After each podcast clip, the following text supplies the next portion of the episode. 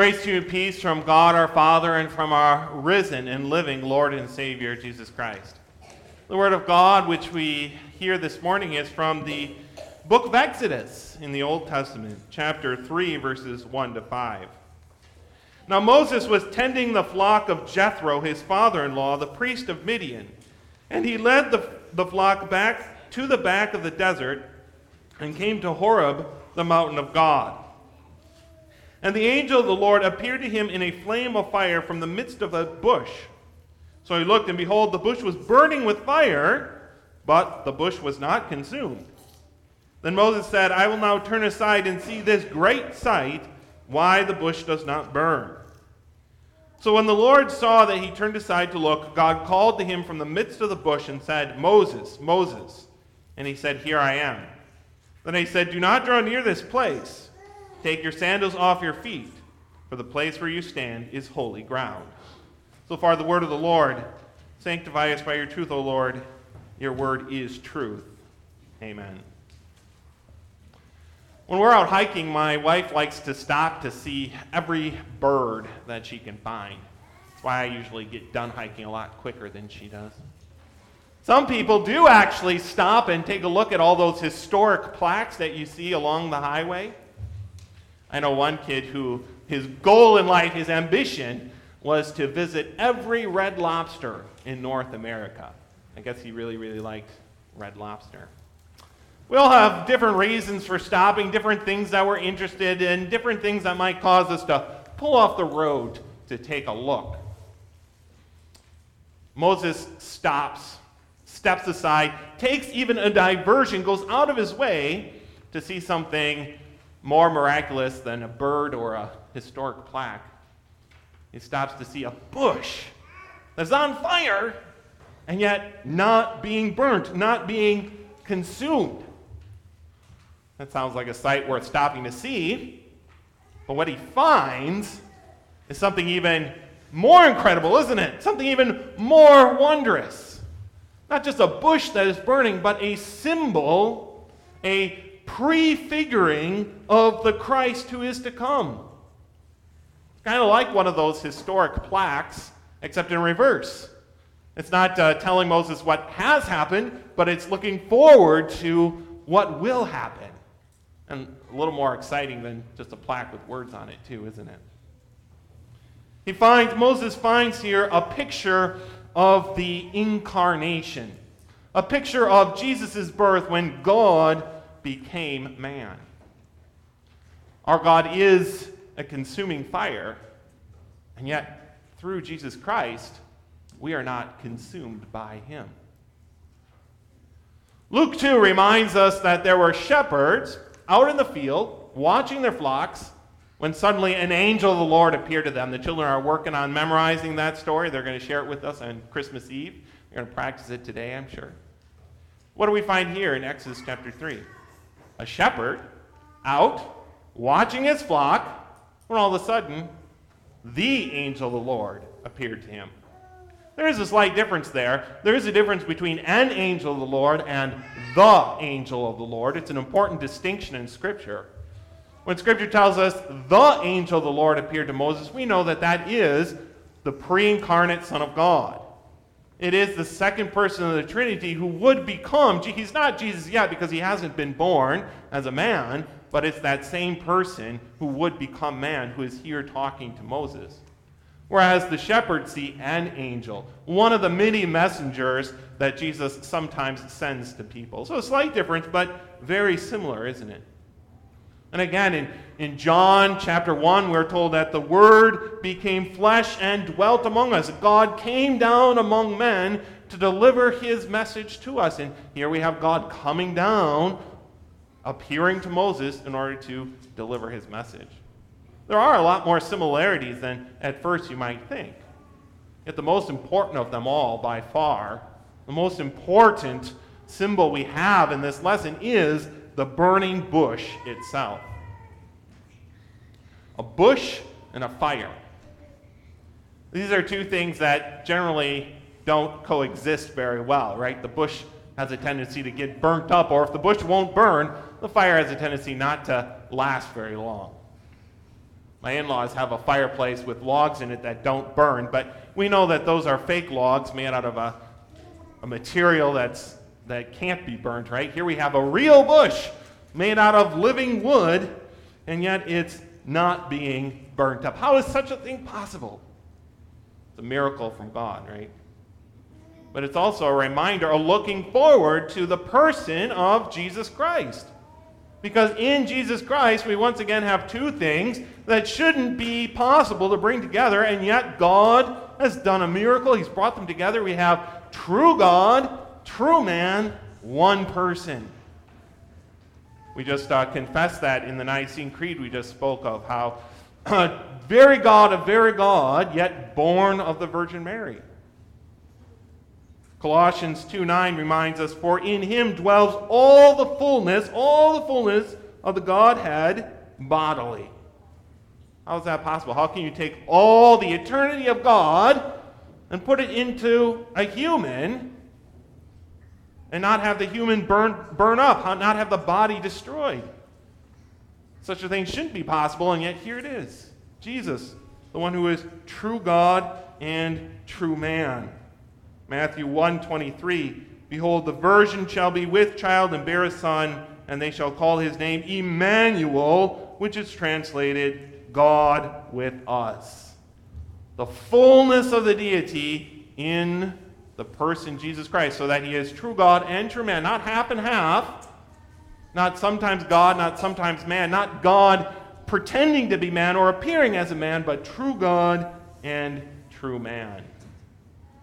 Moses turned aside from his flocks, from his sheep, to see something incredible a bush on fire that did not burn. We have the chance this morning to come together, to turn aside from our daily lives to see and rejoice in something even better, even more incredible Jesus, who is true God and true man.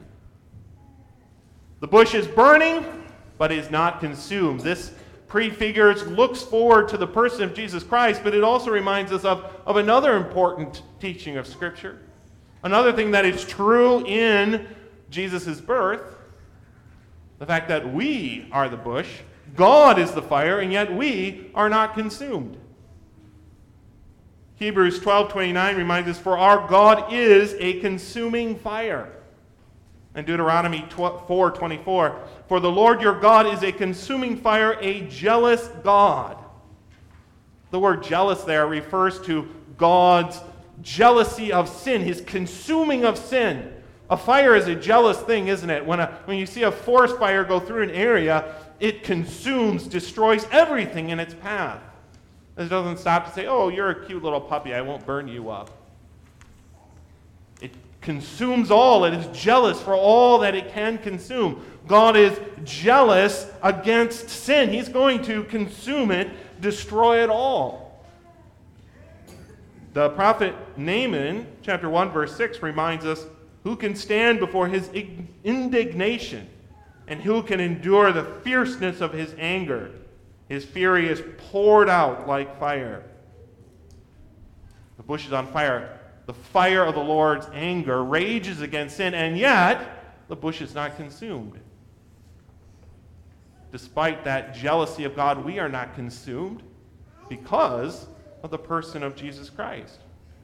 Jesus reminds us in John 3:17, God did not send his son into the world to condemn the world, but that the world through him might be saved. Try standing before a forest fire and coming out of it alive. That's what Nahum reminds us it's like to stand before God. And yet we do come out alive because of Jesus. We see that in our, in our gospel reading, don't we? We see him riding into Jerusalem on a donkey. Where is the consuming fire that is our God? It's not there. Jesus didn't ride into Jerusalem to consume it, he rode into Jerusalem to die, to save it. Moses saw a, a burning fire. We've seen something even better the fire of God against sin, which does not consume us despite our sin because of the person of Jesus Christ. God calls to Moses from the bush. He says, Remove your sandals, for the place is holy ground, right? You can imagine Moses' sandals would have been pretty filthy, covered with the du- not only the dust of the road, but probably even sheep dung from following the sheep and shepherding them all day.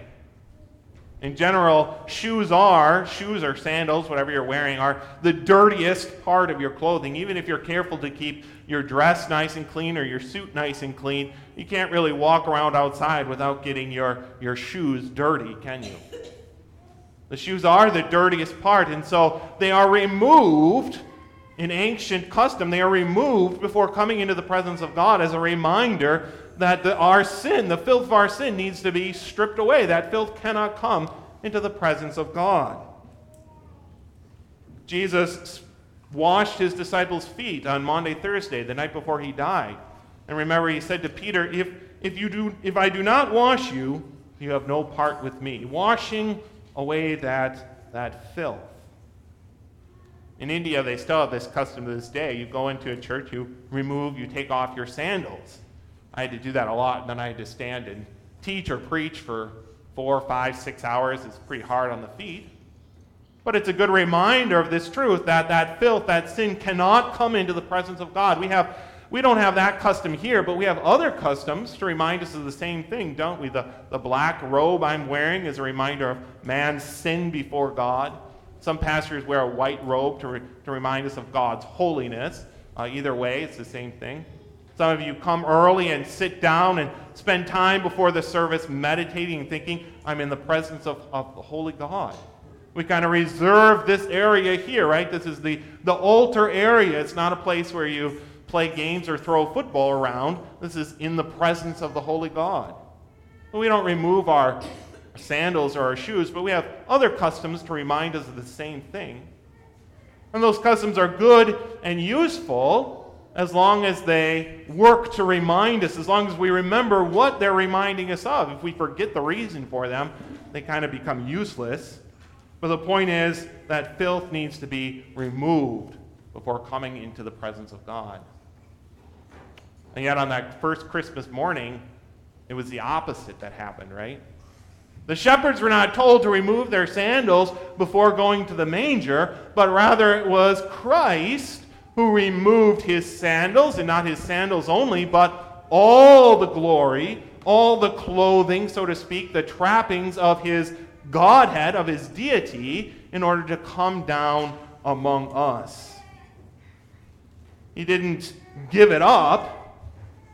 He was still God. He still had the full power and authority as God, but he, he set it aside. He hid it he hid it within the humanity so that it was not seen. Philippians 2 7 tells us that he took the form of a servant.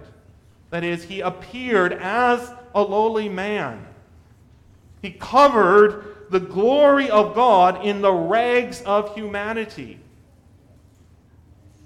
So that we are no longer required to, to strip the sin from ourselves, which we cannot do, but God instead clothed himself in our humanity to come among us in order to save us from our sin. That's something, again, we see in that same gospel reading, isn't it? Jesus riding into Jerusalem on that donkey. Where is the glory? Where is the power? Where is the authority of the king, of, of God made flesh? It's not there. In fact, that's the problem the Pharisees have. That's the, the very reason why so many Jews rejected Jesus, because they looked at him and they said, How can you claim to be God? You're just a man just like us. Where is that glory? We want to see the glory. But God, but Jesus set aside that. He set aside his power, his authority. He came as one of us so that he might redeem us. He rode into Jerusalem not to consume it, but to die for it and for us. Moses had to take off his sandal in, in order to enter into the presence of God, but Jesus took off, so to speak, his deity in order to save us from our sins. Moses had to take off his sandal. Why? Because God says, it's holy ground. This is holy ground that you're walking on. But why? Why was it holy ground? Not because uh, there was something special about the ground, was it? But merely because God was there. His presence sanctified that spot, sanctified that ground, and made it holy. If God's presence in that burning bush could make that ground holy, how much more Jesus coming as a man does that not sanctify humanity and make us holy and redeem us from our sin? Again, not because there's anything special about us, but because Jesus chose to become one of us. Titus 2:14 He gave himself for us that he might redeem us from every lawless deed and purify for himself his own special people, zealous for good works. So then we are that holy ground, sanctified by, by Jesus becoming one of us, by God becoming one of us. We are that holy ground, that special people, if God continues to live and abide among us as we read in John 8:31, "If you abide in my word, you are my disciples indeed." In Exodus 19, God warned his people, "If you will obey my voice, then you shall be a special treasure to me above all people." The Lord sanctifies us and, and makes us his own when he comes and lives in our hearts, not because we are such good people, but by his grace he chooses to become one of us and even to live among us. This is indeed a, a wonderful, incredible sight to see, isn't it? Something amazing, a thing worth, well worth turning aside to see. And that's, that's why you're here today. That's why you're going to come to church on Christmas Eve. It's why you're going to come, continue to come to church to hear and see this wondrous thing. A fire that can burn but not consume. A God who can destroy sin but not consume us a person, a man who contains the full deity of God, God and man in flesh, a God who walks among us and sanctifies us by his truth and by his power, a people made holy because he has chosen to dwell among us. Moses turned aside to see a burning bush.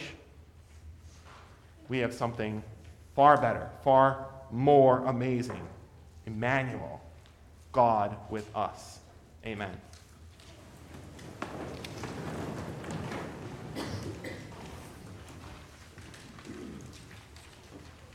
The peace of God that surpasses all understanding shall keep your hearts and minds in Christ Jesus.